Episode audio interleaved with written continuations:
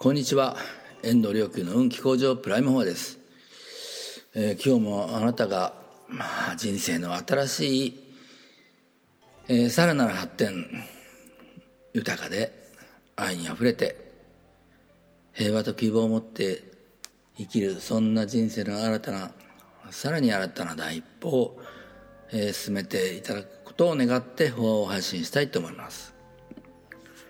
まあ、ヨハネによる福音書の続きですけど、まあ、ちょっとその前に、えー、最近ちょっとつくづく思うことがあるんですね。うん、それは何かっていうとですね、前はそんなに考えたりしてなかったんですけど、あやっぱりこの徳っていうのは、まあ、この前もお話ししたかもしと思いますけど、徳っていうものがあって、それは本当に大事なんだなっていうことですよね。えー、徳というのはまあもちろん損得の徳でなくて徳川家康の徳ですね。どういうものかっていうとやっぱりそのあの私たちはいや本当に仏教用語ってうまくできてるなと思うのはあの、カルマのことを種というんですね。あるいはあの仏性のことも仏種子といってやっぱり種というんですね。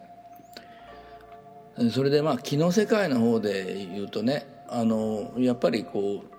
うその人からさまざまな種が飛んでるんですよ。でそれはあの例の、まあ、人間の人間には、まあ、人間だけじゃなくて動物もなんだけど、えー、肉体以外にも目に見えない何種類かの体があってそのうちに一つに霊の体というのなんですね霊体ができているもうそこからね、えー、種のみたいなものがあの発射されるんですね。されているんですね。日頃ね。でこれあの、ま、眉唾だと思って聞いていただいても一向に構わないんですけどあのうん。えっ、ー、とワークショップなんかで体験していただくこといいただくことがあ誰にでも体験したり体感していただくことが可能です。まあそういう時代になりましたね。えー、まあそれはともかくそれでねあの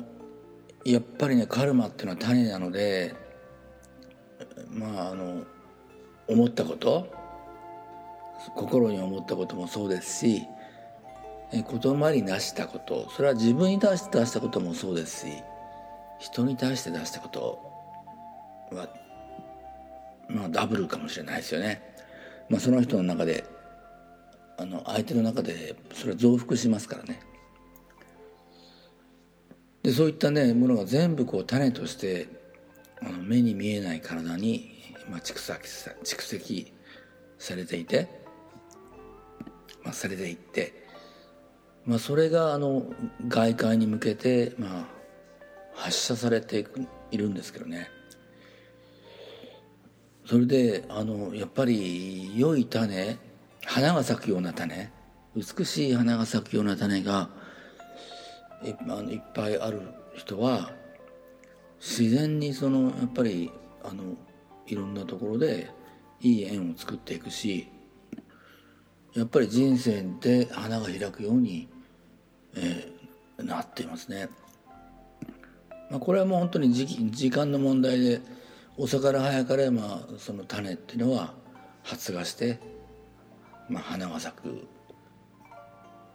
だからできるだけえっとそういったね良い徳の種を、まあ、植えていくということを本当にお勧めしたいと思いますよね。特にねまあ陰徳と陽徳というのがあるんですけど仏教ではね陰と陽あの人に気が付かない見えないところでねあの徳を積むっていうのが陰徳なんですよね。え例えば誰も見てないけどゴミを拾うとかね誰も見てないけど人の靴を揃えるとかあのそっと人が人には決して目に見えないところでそっといいことをする。それはやっぱり幸せな種を、えー、自分の霊の体にまいていくことになります、えー、もちろんこれは逆もあるわけでね。やっぱり人を傷つけるような言葉を、えー、発してしまったらそれはあのマイナスの徳としてね自分の霊の体にもえー、奪ってしまいますし、えー、良きにつけ悪きにつけ悪しきにつけ、種というのはあの連鎖反応を起こしますのでですからできれば本当に霊の体っていうのもなるべく意識してそこにどういうあの良い種をまいていくかこれは決してあの自分のためだけではないんですよね。でつまり良い種がまかれるっていうのは花がさ 花咲かじいさんじゃないけど。結局その良い種が植わってるとそれが世界に向けて、えはあの反射していきますのでね。あのタンポポがバーってこうあの広がっていくようにね。まあポジティブな言葉人が明る人側の気持ちが明るくなるようなね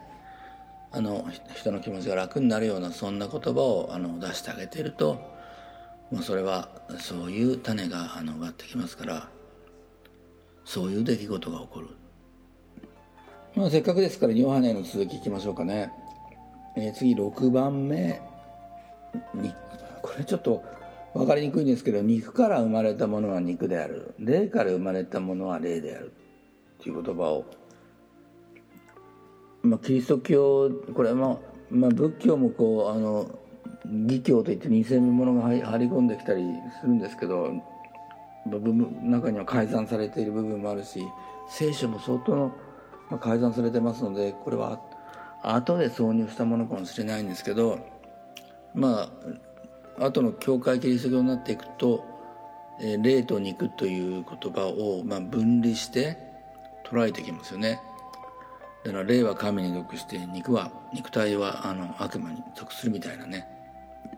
だけどもともとこれはこういう意味ではないと思いません。なぜかというとね次の7番8番のところなんですけど、まあ、8番目に行くとね「風は思いのままに吹く。あなたはその音を聞いてもそれがどこから来てどこへ行くかを知らない。霊から生まれたものも皆その通りである」このね風っていうのはこれ生命の連鎖の象徴ですよね。あの風がないと、え、植物も受粉しないんですよ種もまかれないし。風っていうのは非常にこういう中に虫が入ってますけどね。はい。あのあちこち、えー、種を飛ばして生命がこう連鎖していくということの象徴なんですね、まあ、仏教でもね風が出てきますけどいろんなところで無名無名の風が吹くと存在が生まれるっていう言葉もあってカルマがね働くとそこで存在が生まれるって確かにそうなんですよね。自分の存在を独立したものとして認識するっていうこと自体がこれカルマの表れででもありますから。でここで話を戻すとねこれ生命の連鎖のことっていうのは何が何を何かってこれヨハネ伝だけにある言葉なんですけどあのあなたはその音を聞いてもそれがどこから来てどこへ行くかを知らない。これはね実は僕これ最初に見た時あこれ輪廻伝承のことだなと思ったんですね。あの今のキリスト教では輪廻転生のことは認めていないんですけど、まあ、最後の審判とかその辺がの問題だと思うんですけどね。実はあの聖書の中に、えー、輪廻転生の記述はありました。まあこれはあのコンスタンチン大帝という人がね、えー、紀元300何十年かに、まあ、削除してしまったという。でその後まあ500年ぐらいになって正式にその削除が認定されたというそういう話ですよね。ただあの語り派というあのグノーセス主義のあのキリスト教の一派は、えー、輪廻転生をずっと受け継いできましいましたよね。残念ながら悪名高いあのテンプレ騎士団という連中にね、滅ぼされてしまいましたけどね。まあ実はこのねヨハネ伝からやろうと思ったのはここのねこのところにも輪廻転生の名残があるなと思ったので、えー、取り上げたんですね。風は思いのままに吹く。これの命のね電波のことですよ。あなたはその音を聞いてもそれがどこから来てどこへ行くかは知らない、ね、過去世どうだったかそれから来世どうなったかも知らない。霊から生まれたものも皆その通りである。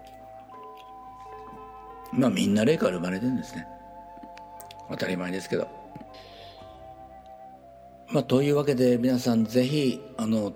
良いね花を咲かすような徳を積んでいきましょう。徳を積めば積むほど身も心も軽くそして気持ちも明るくなってきます。えー、決して逆を取らないようにね重く、えー、心もちょっといいめつめつしくんじゃなくてもう身も心も軽く平和にねあの明るくというぜひこの花を咲かせるようにこう人生の美しさを体現してどうかいかれますように。